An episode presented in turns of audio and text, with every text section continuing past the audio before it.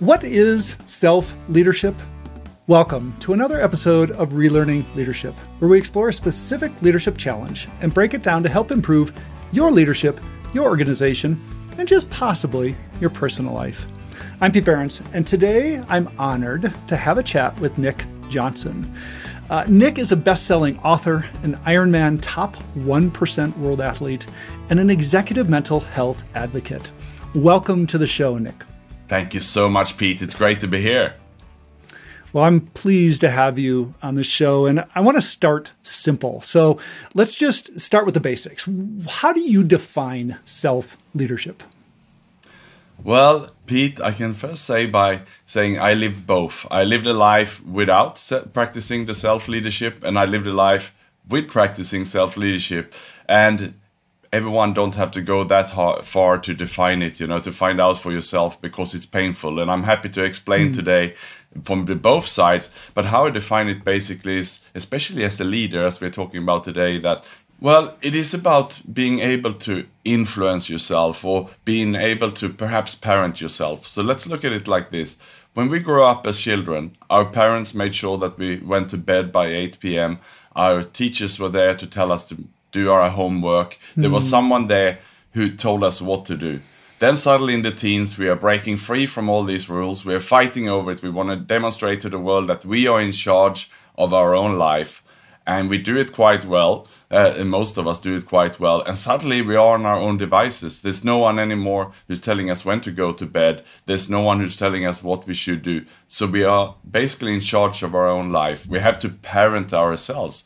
And with that comes a big responsibility on our shoulders. And either we fall into uh, the habit of uh, being in a pity me or uh, feeling sorry for ourselves and having that self talk and influence ourselves out of things. Mm. Or on the other side, we can have a positive story and discipline ourselves, getting out of bed early, making our bed, uh, uh, starting the day with a good habit, and then having positive self thoughts and the actions and the goals and the lives that then follow is completely different. Okay. So what I'm hearing from that is discipline, right? Self-discipline, self uh, ability to self-direct, ability to self-choose wisely in some ways. I know a lot of my colleagues, you know, we work independent coaches and trainers and and things like that and uh, a number of them have jumped into this field admitted like like this is really hard because nobody's telling me what to do like when to do it how to do it right? Everything is coming from within. Is that am i reading this right? Yes absolutely. What we keep getting to here pete is indeed uh, self-discipline and again this is something that has to come from within and i have a teenage son now who's soon turning 14 and as much as mm. I would love him to go and attend, you know, his handball uh, classes, I would like him to uh, continue his swimming academy. There's only so much I can do. I mean, uh, uh it has to come from him. He has to want this. He need to really want this from his heart. If I push him, uh, he's to push me away as a father. So that's why what we're talking about here, uh, already starting from a young age, that it has to come from within, and he has to discipline himself. He has to start already at that age, understand that the actions uh, of him uh, doing exercise, disciplining, looking after himself, versus skipping this, uh, which would then perhaps set the scene for the rest of his life. Hmm.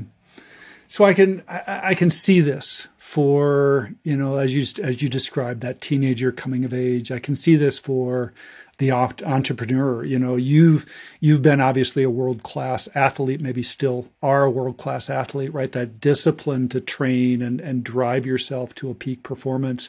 Connect us to the everyday leader. Connect us to the person who's in the system. I've got a boss. They tell me what to do. Um, I, I, don't maybe see myself necessarily as the leader or having that power and status. What can they take from this? I think it comes down to the basic here, Pete. And indeed, you don't have to go as extreme as I have. And we will maybe touch on later today and also because I hit the extreme at the low end when I hit the rock bottom mm. as well. Uh, and when I was broken both physically and mentally. And now, yes, I'm mm. perhaps at the peak uh, at, at the other end. But for the average people, the average leaders, or the most leaders, let's say that, who are out there, I would say the most don't look after themselves. Uh, and Pete, uh, I'm working with you know 700 senior leaders here in Singapore. Most are regional hmm. directors for the big multinationals. It's all the big American companies. They are placed in Singapore on expat uh, packages and deals, right? And they're working around the clock. Uh, 12, 16 hour working day. They are flying around the different countries. Yes, they fly in first class or business class and they have a good apartment. They have a car and a driver. They have maid and nannies. The children are in, in, in private school and all the rest of it. So on the outside, this looks wonderful. But mm-hmm. the basics is they're not getting enough sleep. They probably don't have enough time for more than one or two gym sessions or exercise sessions in a week. Uh, they're eating whatever is served to them. They don't really have the time to think about that. Uh, they have no time for meditation, self care, and getting that peace of mind and quietness that they deserve and what they should do if they were looking after themselves. It's almost like you're running after that hamster wheel and they only look at themselves perhaps when they are in, in the 50s and uh, they end up in a hospital, you know, by a burnout or or by uh, high blood pressure or uh, a stroke or as happened to many during the the lockdowns, people you know ended up in hospitals because they were burnt out because they're neglecting themselves. So that is not at the at the extreme end. This is what I'm seeing on a day to day basis, and that's what I, what I wrote the book about. Hmm. And the book you're referring to is Executive Loneliness, is that right? Yes, exactly, because uh, it's very typical for leaders to work too hard, to focus too much on the outside. What does the career look like? How am I performing? And then behind the scene is a completely different picture where lead, the leaders feel isolated, feel lonely, mm. feel that they have so much pressure on yourselves to keep up with this. And in order to cope, what I've seen, and I talk about this in my book, leaders typically then find addictions and can be everything from gambling, social media, food addiction or alcohol or drugs, just something to get that escape instead of taking a step back and you know looking after the basics with the health, nutrition and sleep and exercise, which according to me is the foundation we're talking about here for self leadership kind of getting back to the root, you know, Maslow's hierarchy of needs, right? Uh, you know, food, sustenance, eating well, um, sleep, right? Getting getting enough rest. Uh, you talk about mental, um, and you know, maybe meditative, right? To kind of clearing clearing the mind. What are some of those challenges that I think that leaders are facing that that prevent them maybe from taking more action here? Yes, I think, uh, Pete, it comes down to the basics here. And I mean, uh, if we look back a bit in history, uh, and I recently read a book called The Oxygen Advantage, talking about breathing and, you know, looking back at the breathing patterns and exercise and so on. And they were saying, you know, us human beings, uh, they said we are we were not born to become Olympians. They're exercising five, seven hours per day. That's too much at the intensity mm-hmm. level. But neither were we uh, born to walk around 20 minutes a day and that's all we are moving so they were looking at somewhere in between and in this book the oxygen advantage they said that probably we need to move around around five hours per day that could be walking around mm. and moving around and that's what our what we did back in history when we we're perhaps walking around picking berries doing things moving our body around and they believe that probably around two hours of quite uh, physical exercise, doing something. So that could be, you know, a bit of jogging, cycling, or going to gym, doing some weights. So that's what they say per day, and that's basically the recommendations we get uh, now to do per week. So I'm saying here that you know we are sitting in an office, we're working too much, we are not looking after ourselves, we are not getting out, we're not getting out in the nature to relax and and, and so on and reboot ourselves. It's just a constant drive and that is what i'm seeing with at, at, least with senior leaders that you know they just don't look after themselves. And so that's why i'm saying that it starts at the foundation. It starts with the basics. And uh, again you're right that pete it's the maslow's hierarchy of needs here. How can we jump to fulfill ourselves at the top? And that's what we are trying to do now. We forgot about looking after the basics. We go straight to the top. And when we want to do that then we fall to shortcuts. And that's where perhaps bad habits and addictions comes in. Hmm. Well, I know, you know, you talk about hitting a low and maybe getting kind of that wake up call. I know personally, um, you know, getting an extremely high cholesterol reading from your doctor and a, you know, chew out from your cardiologist that says if you don't change your lifestyle, something's going to, you know, change it for you. does it take that call to action, or have you seen this where, you know, there there is change without hitting that rock bottom?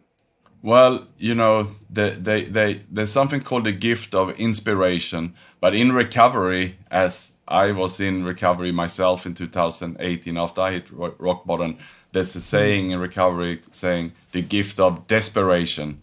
And I believe many times we as humans, especially if you're very busy and you're running your own business, sadly, we need to end up in hospital. We need to have a close friend who perhaps uh, uh, die of suicide or something terrible need to happen for us to get that wake up call to change our habits. It seems like, you know, working ourselves, changing our habits is so difficult. Perhaps the hardest things we can do because we have to admit, admit to ourselves that we have a problem. We have to be willing mm. to change it. And then we have to change and then we have to show to the world. We have to become vulnerable and honest. So that's why it really takes that perhaps gift of desperation in order to make dramatic change. So blessed the leader who can discover that without hitting rock bottom.